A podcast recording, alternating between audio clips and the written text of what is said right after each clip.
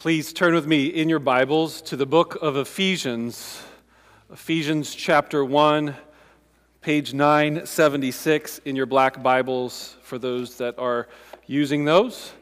If you don't own a Bible, I always want to encourage that you can take that home as our gift to you today. Typically at Embassy Church, we would like to go through sections of Scripture consecutively through a book of the Bible and just work through some sort of series or arrangement of scriptures.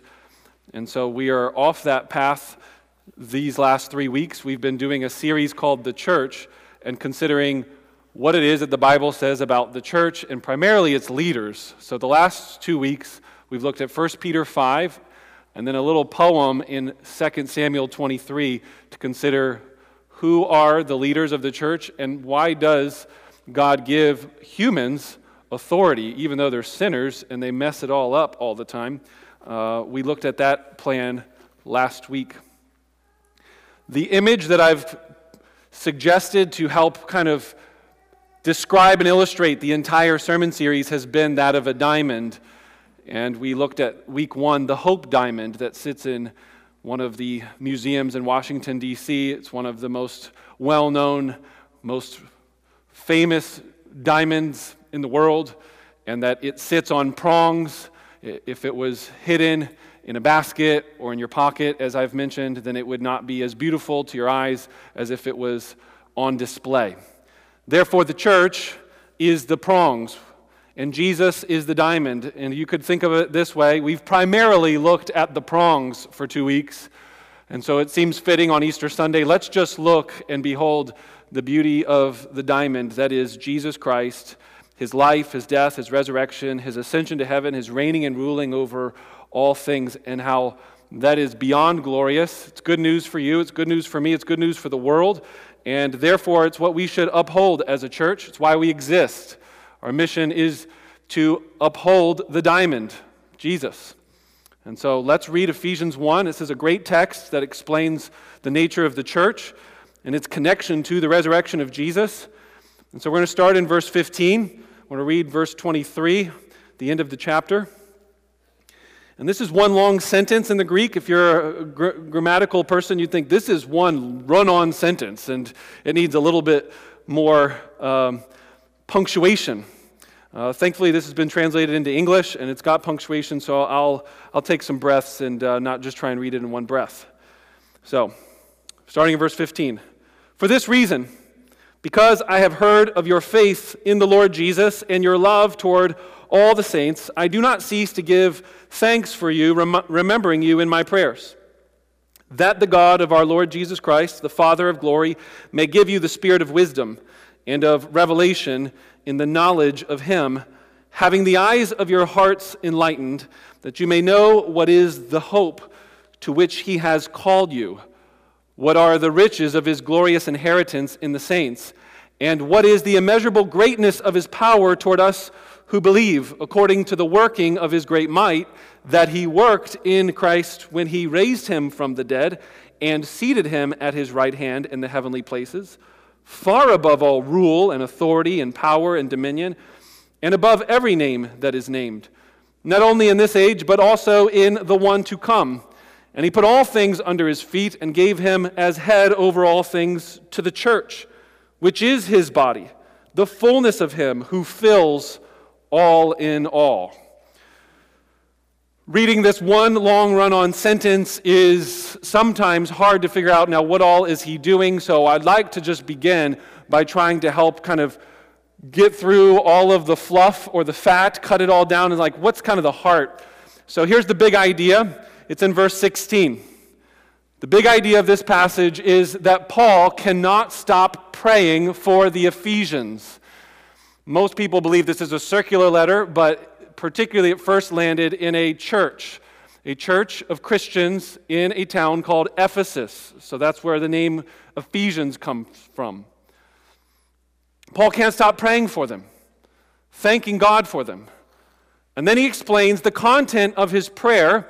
And then you see in verse seventeen that he's praying that you would have a spirit of wisdom and revelation and the knowledge of Him, and that the reason he's praying that is in verse eighteen. So here's, what is he praying for? In a nutshell, I'd say it's the eyes of your heart would be enlightened. I can't stop praying for you. Well, what are you praying, Paul? I'm praying that the eyes of your heart would be enlightened. That's his big idea in terms of the content of his prayer, which I think does beg an immediate application question. Is this what you're praying for?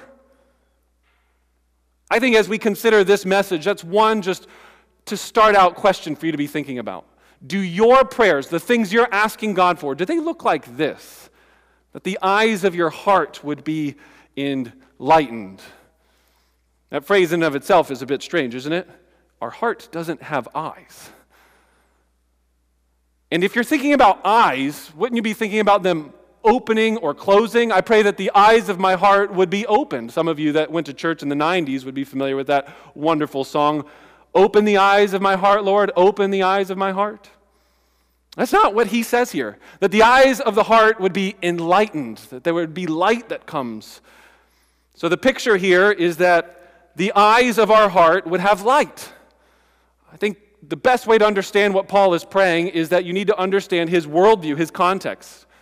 And Jesus, in fact, gives us a little background to this historical worldview, worldview and context. Matthew six, twenty-two and twenty-three. The eye is a lamp to the body. And so if your eye is healthy, your whole body is full of light. But if your eye is bad, your whole body will be full of darkness. If then the light in you is darkness, how great is the darkness? There's an understanding in the day that Paul is writing and praying these things, that eyes are associated with light, and that that goes down into your heart, and therefore it shows what kind of person you are. So Paul is not praying that your eyes would be opened, that they would see light. The image is that of being in a, a dark room, and the problem is not that your eyes need to be opened, but that you need the shades of the windows to be drawn back, or the light of the light switch to be turned on. Therefore, you can actually see clearly. It's either too dark or dim, or it's pitch black, and you can't see something that is there. That's the image of his prayer. My prayer is that all of the darkness would vanish and that you would have light to see what's really there. So what's really there, Paul? What are you praying that the light would start to shine on and that we would see? Three things. That you would know hope, inheritance, and power. All three of these describe that the eyes of your heart would be enlightened and that you would know, know what? Hope, inheritance, and power. So if we were to summarize this in one sentence, the big idea of this text is Paul keeps praying. He says, I keep praying that your hearts will know the hope, the inheritance, and the power. So therefore, our structure for the sermon should follow God's word. Amen to that, anybody? You want me to just come up here on Easter Sunday and say, how about I've got some cool thoughts, some, some, some nice ideas. Let me share some stories. Here's what happened in my week last week. What happened in your week? How about we just have this sermon follow that structure? Let's pray that the church, Embassy, and the broader church knows the hope, the inheritance, and the power. Let's think about those. And then I'm going to pause at the end of each of these points. And we're going to pause and we're going to pray for each of these points. I hope you're okay with that. You're at church, so surprise, surprise, we're going to do some praying, we're going to do some preaching, we're going to do some singing, which is another form of praying. So you've had a lot of praying already. Let's think about this one at a time. Let's pray that the church of Jesus Christ knows the hope. And what is the hope? Starting in verse eighteen, having the eyes of your hearts enlightened, I want light to come so that you may know what is the hope to which he has called you. That's our first prayer. The church of Jesus Christ needs the hope of God. Hope in the Bible is not wishful thinking. It is life-shaping certainty. Read Hebrews chapter eleven as a good example of this. It is about confident assurance in something that you cannot see, but you know is real and is there and is true. Have any of you seen Jesus' body on the earth last week? Or the week before? or any point in your life, have you seen the resurrected Christ? And the answer, I would imagine, for all of you is no. You have not physically touched and felt Jesus. But all of you that are Christians are here today because you have a certain understanding, a hope that he did come on this earth, he did live in flesh, he did die on a cross, and he did rise again from the dead. And that all of human history has been so transformed by this, both in the Christian church, naturally, but then even outside of the church. We have a life-shaping certainty, a hope. When we, you and I use hope, we say, I hope it doesn't rain later today. It's wishful thinking. I hope that works out for you. Good luck with that. Someone asks you a question, you might say, I hope so. That's not what we're talking about when we say the church needs hope. It needs life-shaping certainty. You and I cannot live without hope. And I mean that quite literally. You cannot live on this earth without hope. When hope is gone, your life will cease to exist.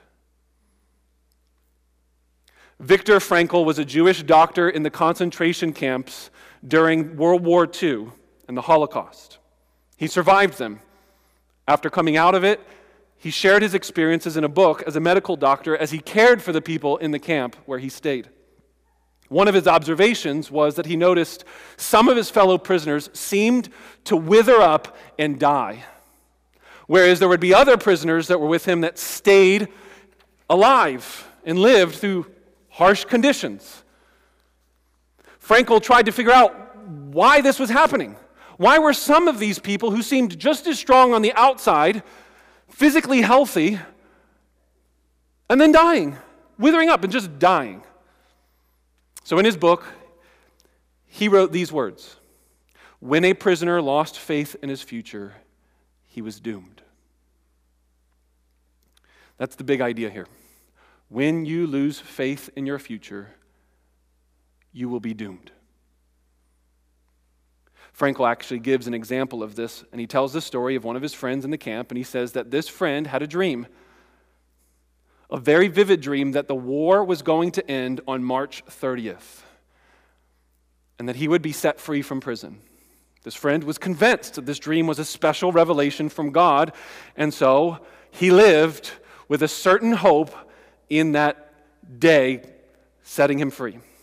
As March thirtieth drew nearer, it became clear from the news reports reports that the war was not ending. So, on March twenty-ninth, this friend had a high temperature and a fever. On March thirtieth, he passed out and was unconscious. On March thirty-first, he was dead.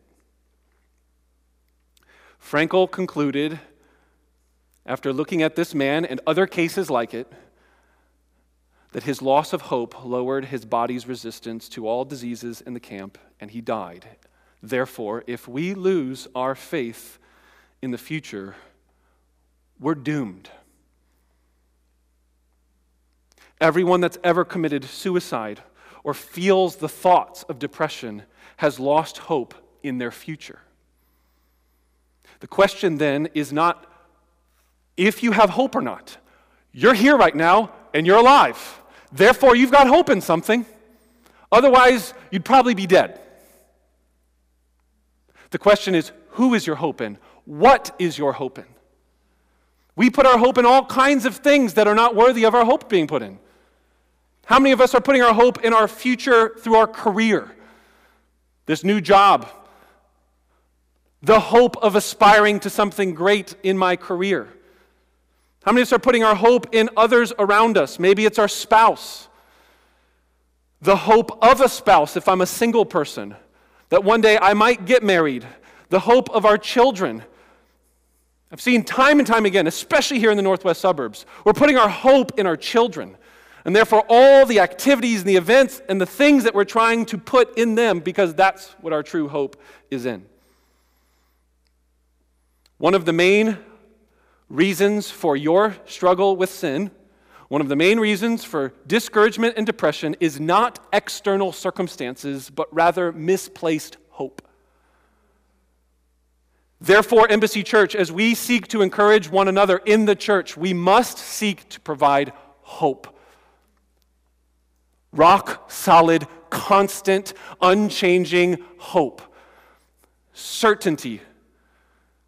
If we as a church lose the faith of our future, we, congregation, we will die. The congregation of Embassy Church will cease to exist if we lose hope for our future.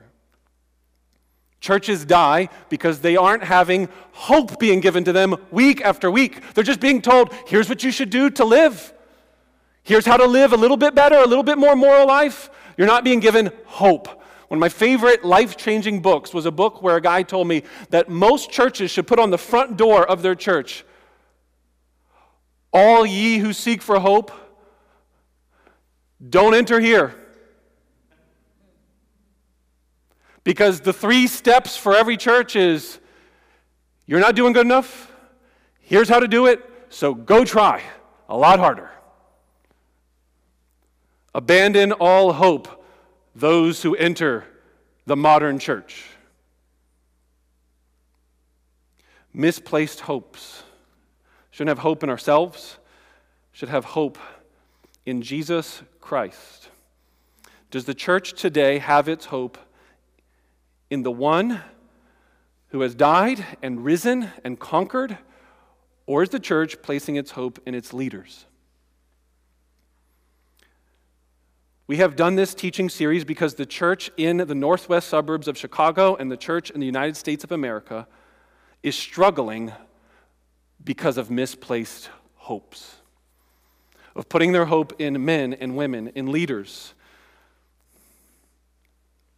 Leaders have continued to let us down as Christians, using the church as a platform for their fame, for making money, for some sort of sexual satisfaction. The church today needs to know that there is still hope even when leaders let us down. I do not want to act as if there is not a dark cloud hovering over the church. There is. Therefore, we need to pray, like Paul is praying, to not give up on the church.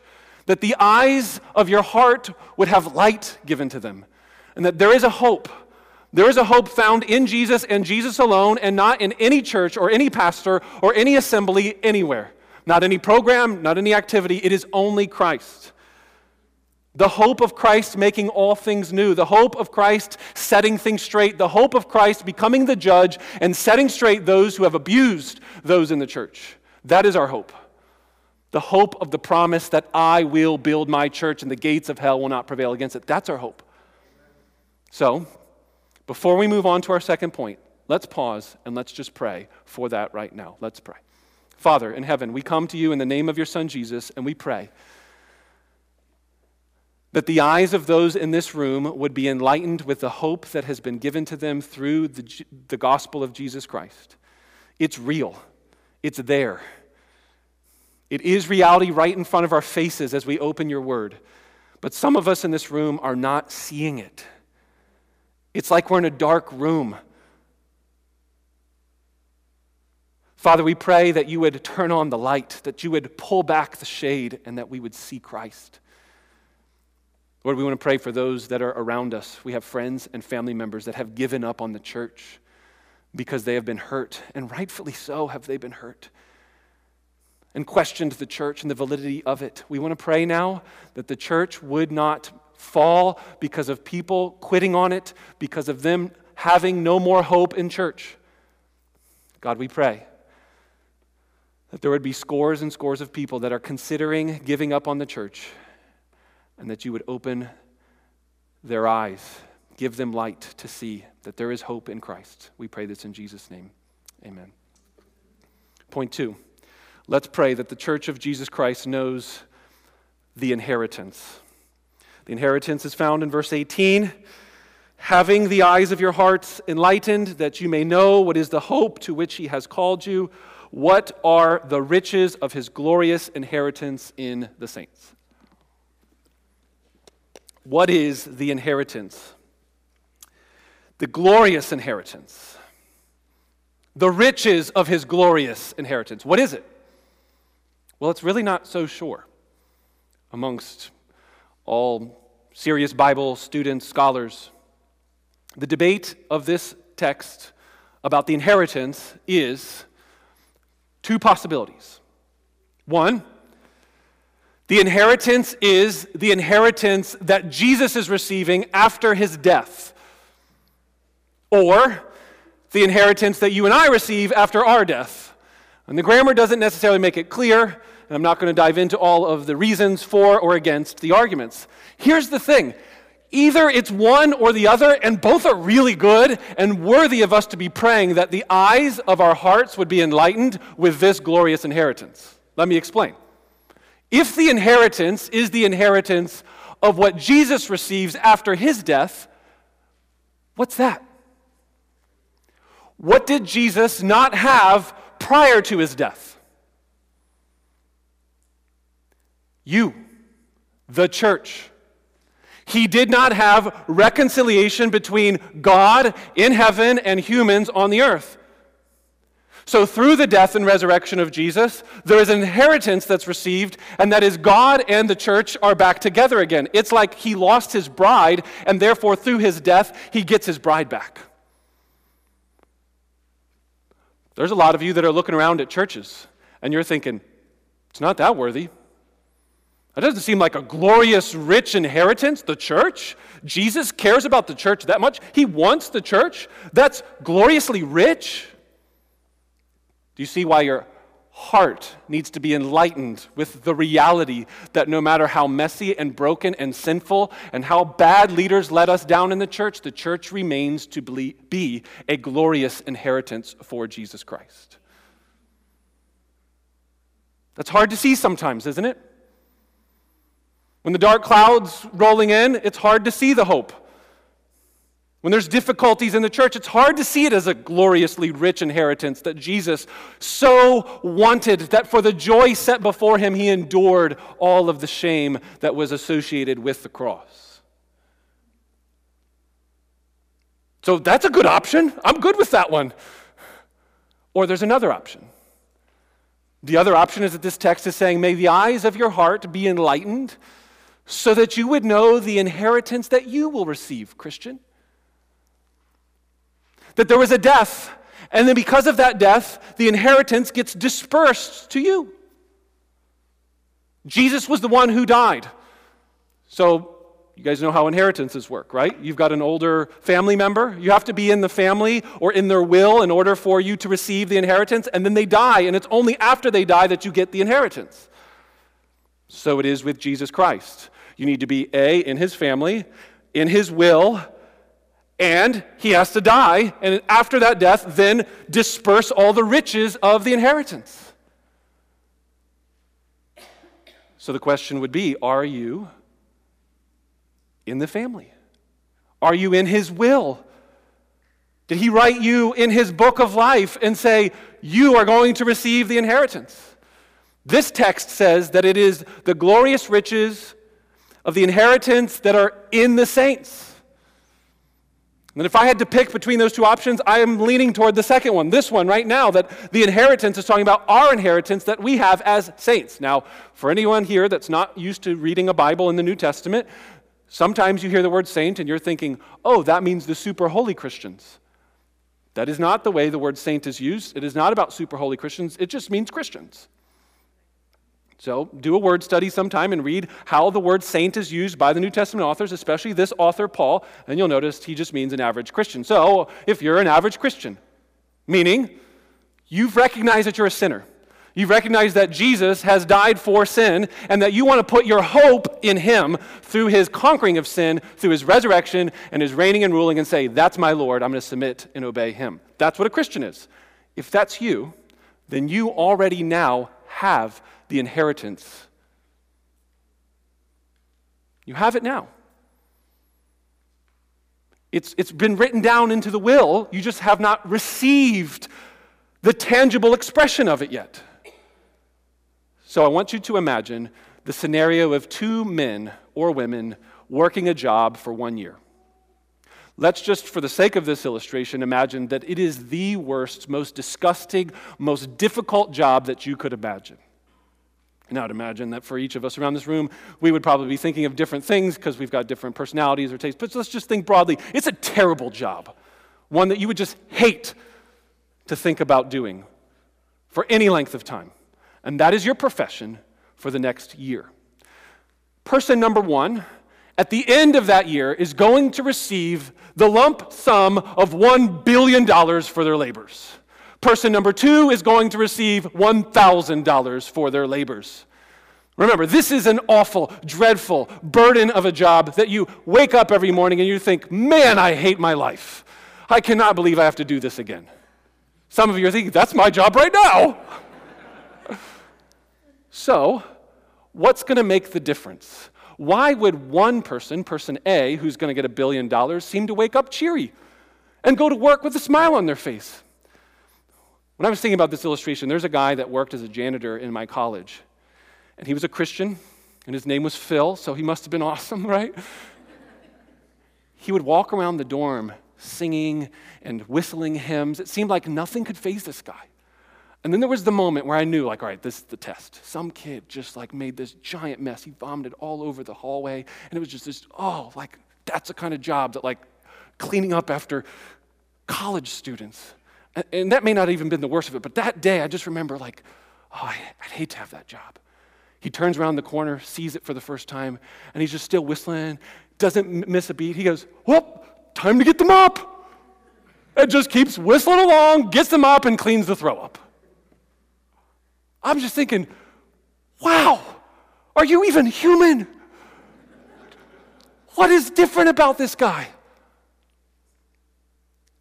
Whereas person B is going along their job, they wake up in the morning, they show up to work late, they can't wait to get home, they can't wait for the weekend, life stinks, and they are thinking about quitting almost every day. How would knowing that your inheritance through the gospel of Jesus Christ is far greater than a billion dollars transform the way you go to work every day this week? Or do whatever task God has laid on your heart, or put in your path. Wouldn't you be like person one and think, hey, it's just a year, and at the end of this, there's a big payout, an inheritance, a, a reward coming that will far surpass any problem that I'm facing now in this job. And you can whistle while you work. Now, I do not mean that to say that Christians should always be happy, go lucky, clappy, like everything's good, and that we don't ever have sadness and sorrow. But do you get the point? That if the eyes of your heart were enlightened, this would radically transform the way you live your life right now. Because you know that there is a gloriously rich inheritance. That inheritance is that Hope Diamond. It is Jesus Christ and all that comes with being in Jesus' family. What does it mean to be in Jesus' family and get the inheritance of Jesus? A lot. Like everything. Like literally everything.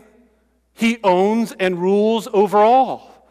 Therefore, if you're in his family and you're a child of the king, then you own with him co-heirs of everything. We're not talking a, a billion dollars. A billion dollars? He has it all. He has every dollar that ever exists, and he will in the future, and it will be ours, humanity, those who are in Christ. That's your inheritance. It is the whole earth.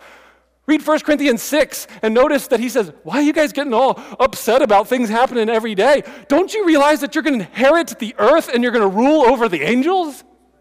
What? Like, that's when you're reading the Bible and you're just like, put it down for a second. You say, did he just say what I think he said? We're going to inherit the whole earth and rule over the angels. That seems like a little like far out there. No, that's reality.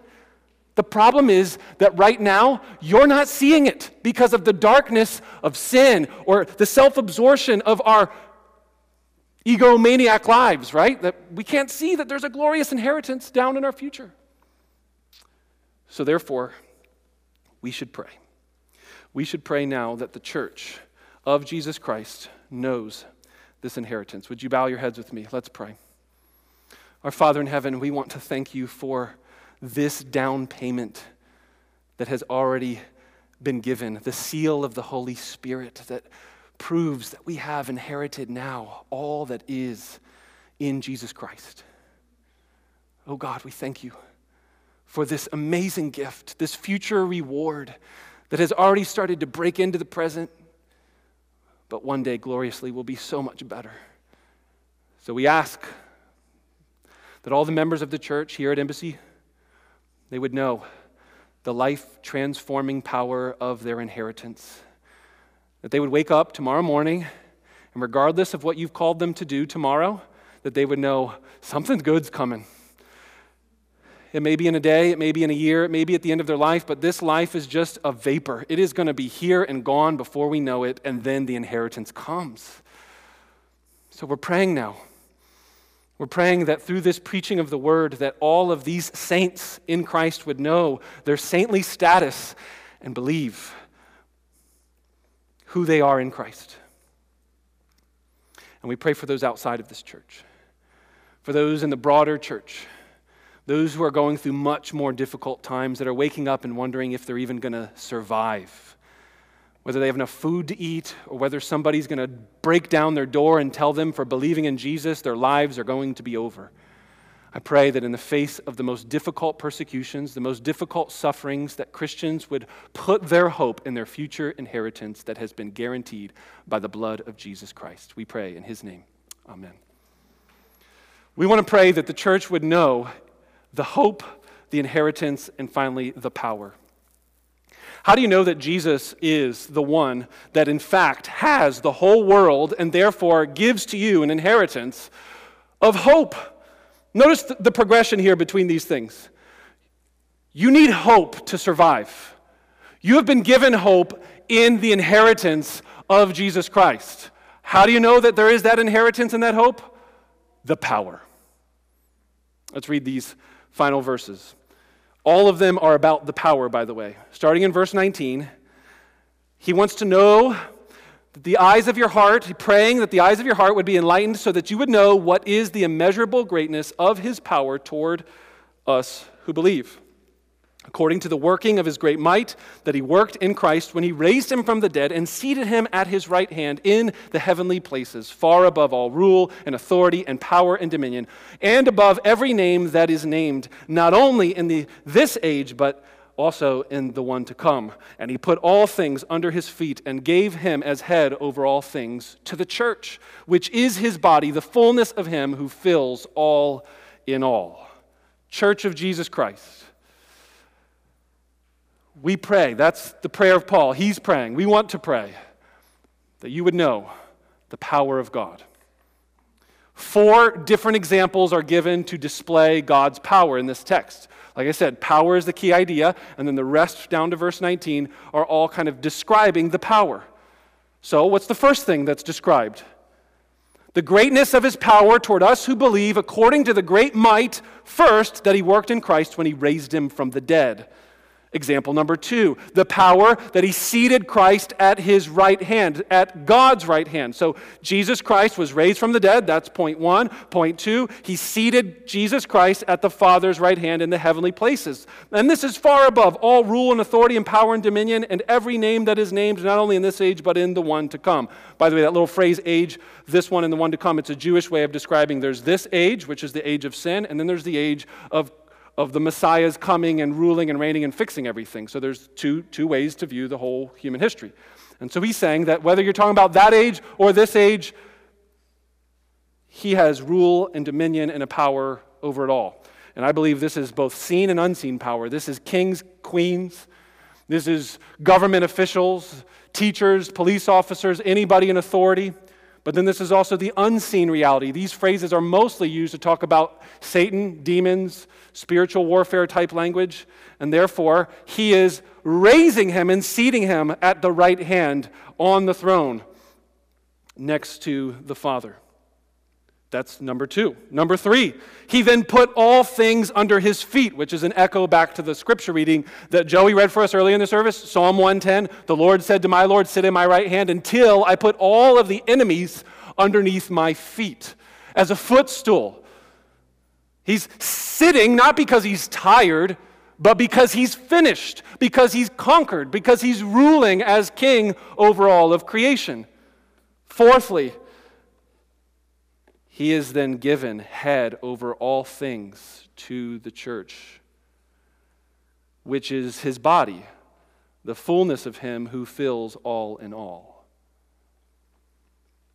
So, this is pretty great power, immeasurably great power. And I want for you to think about how this power could be in your life. And I was teaching through Philippians. Erica, as she was praying this morning, she was working us through Philippians. I don't know if you knew that. She was working us through Philippians chapter two in her prayer. And it said that Jesus emptied himself to the point of death, even death on a cross. Therefore, God has highly exalted him. Give him the name that is above every name, that the name of Jesus, every knee bow and tongue confess that he is Lord to the glory of God the Father, amen. And that's what she was praising God for. The very next verse in Philippians chapter two says, therefore work out your salvation with fear and trembling, for you know that God is at work in you. And I remember in Wednesday Bible study, as we were working through that text, there's a power within you. And when you know that power that's within you, it then unleashes the ability to work out your salvation. The way to grow as a Christian is to know the power that is within you. If you don't know the power within you, you're going to be doing stupid stuff that doesn't make any sense. So I illustrated it like this at Wednesday Bible study. I said, a while back, I was chopping down a tree with an axe. It was a very dull, bad axe, and it took a long time. And then my father-in-law gave me as a gift for Father's Day a chainsaw. And at first I thought, oh, it's kind of like the comparison between the axe and me trying to chop down the tree and the chainsaw. But it's it's actually worse than that. It's it's different than that. It's like this. I want you to imagine trying to go out and cut down a tree. And you've got this big, heavy chainsaw. It's gassed up. It's ready to go. It works. But instead of turning it on, you try and cut down the tree by just kind of rubbing the tree with the chainsaw. Because, you know, after a while, an axe does work.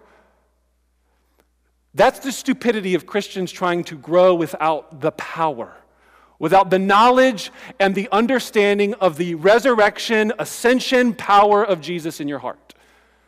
So friends, the reason why we pray, the reason why Paul prays that your eyes of your heart would be enlightened so that you would know this power is because it's like telling somebody when you watch them, hey, hey buddy, not to embarrass you at all, but this is kind of foolish.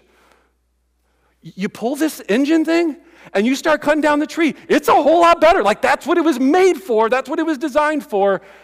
And your, your life would just be so transformed. The power over sin that you're struggling with. Do you, have you tapped into the power? Or are you blinded or darkened in your eyes of your heart to see the power?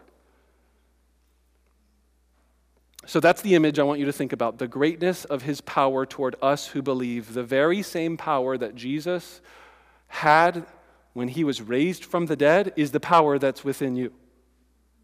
Let that sink in.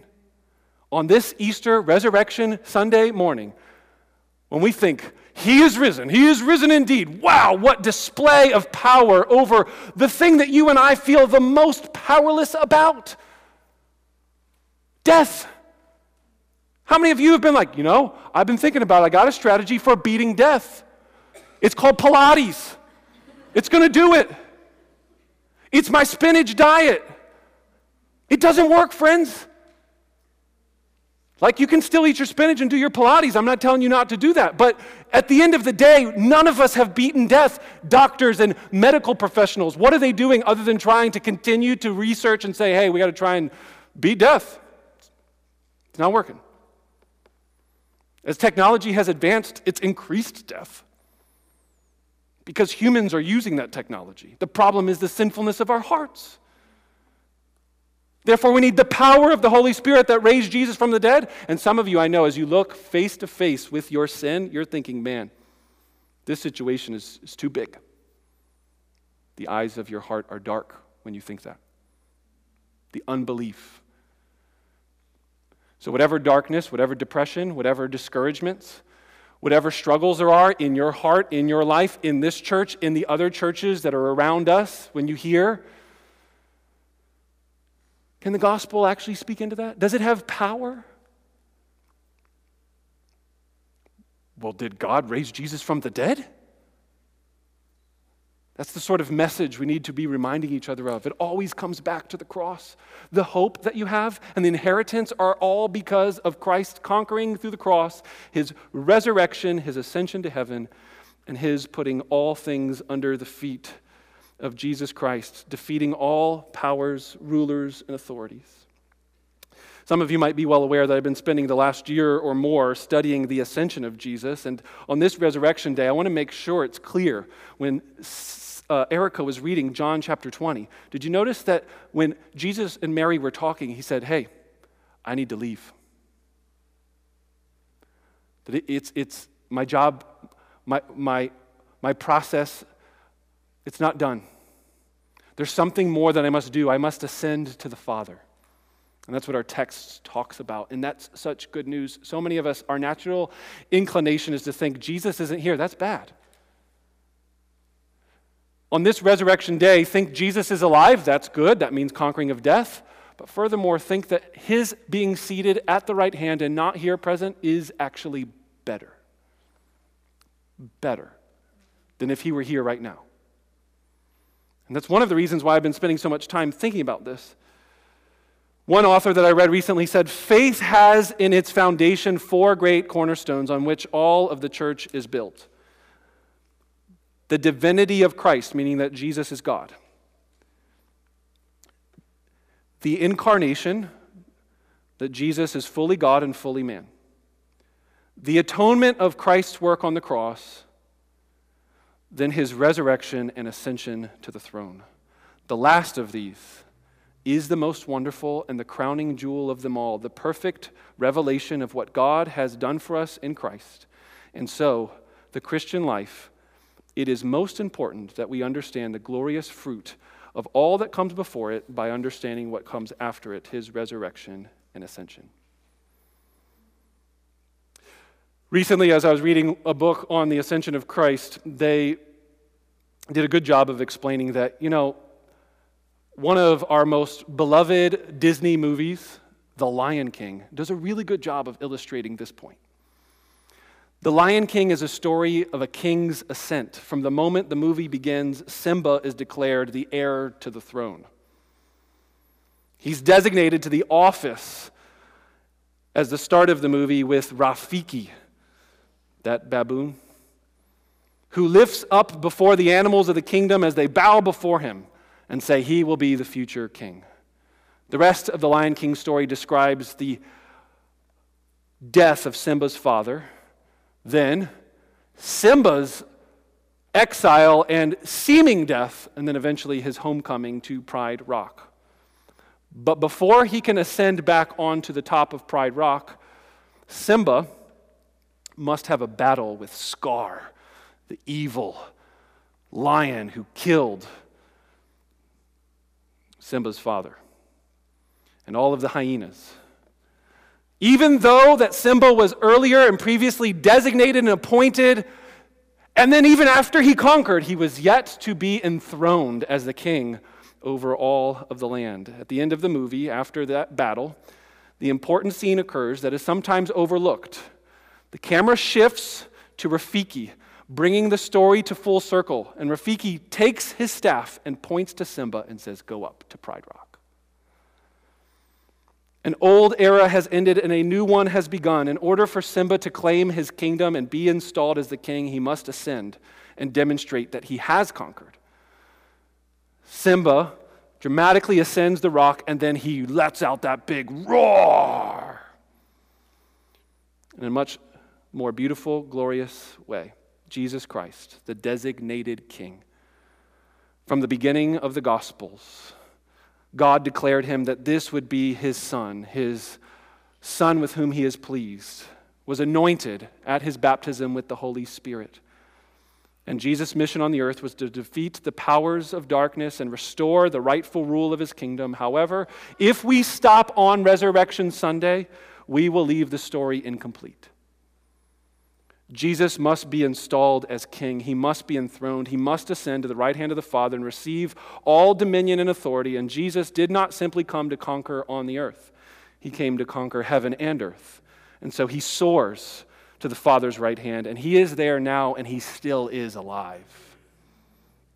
He sits down, and he rules, acting as our king and reigning both heaven and earth. Therefore, church, all authority in heaven and earth has been given to him. Go make disciples. Without the ascension of Jesus, there is no missions. Without the ascension of Jesus, there is no prayer. Without the ascension of Jesus, we have no high priest interceding for us day after day. Without the ascension and reign, we have no power over the darkness and the evil forces. So let us not pause here on Resurrection Sunday. Let us remember that forty days later, as many Christians will do on May thirtieth, there is an Ascension Day. And it's much greater than Simba in The Lion King. And it's much more glorious, and I want you to know that there is power. There's power in the heavens, and it is coming down as he pours out his Spirit on the church. So let's pray now for the church to know this power. Father, we come to you now, and we thank you for the good news of the gospel and the giving of Jesus Christ the Son. We thank you for the power that is displayed, the immeasurably great power. We can't even measure it. It's, it's too beyond our imagination. We thank you, God, for the way that Christ died and then was risen, and then now he reigns. We take comfort and have hope that he reigns, that if he is the head, then that means we're the body. And our union with him means that we have access now to the heavens. We can enter your throne room now through this prayer, through the blood and the name of Jesus, the name that is above every name, the name Lord. God, we thank you for that. We praise you for the power, and we ask that the eyes of the heart of all who are here would be enlightened, that there would be no more darkness to think, my sin's too great, the darkness is too dark.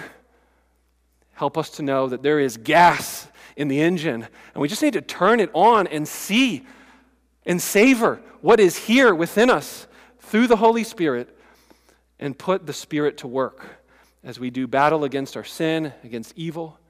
Lord, I pray for those who are outside of this church, those in the body of Christ that have disconnected themselves from the head, that do not realize that the church needs to be intimately connected to the head, who is Jesus Christ, and that the rest of the body only makes sense in light of the head, that he is not only head as authority and ruler and judge, but everything that's good comes from him. And so we ask, Father, that there would be enlightening of the eyes for those that want to give up on church, that think that the church is not worth our time and investment, that we love Jesus but we hate the church, that that would be a, a statement that we make no more. And that our eyes would be enlightened, that the church is connected to the head, and that the head is ruling and reigning over heaven, and that they can't have one without the other. So, Father, we thank you for the gift of the gospel, which is then the gift of the church. In Jesus' name, amen.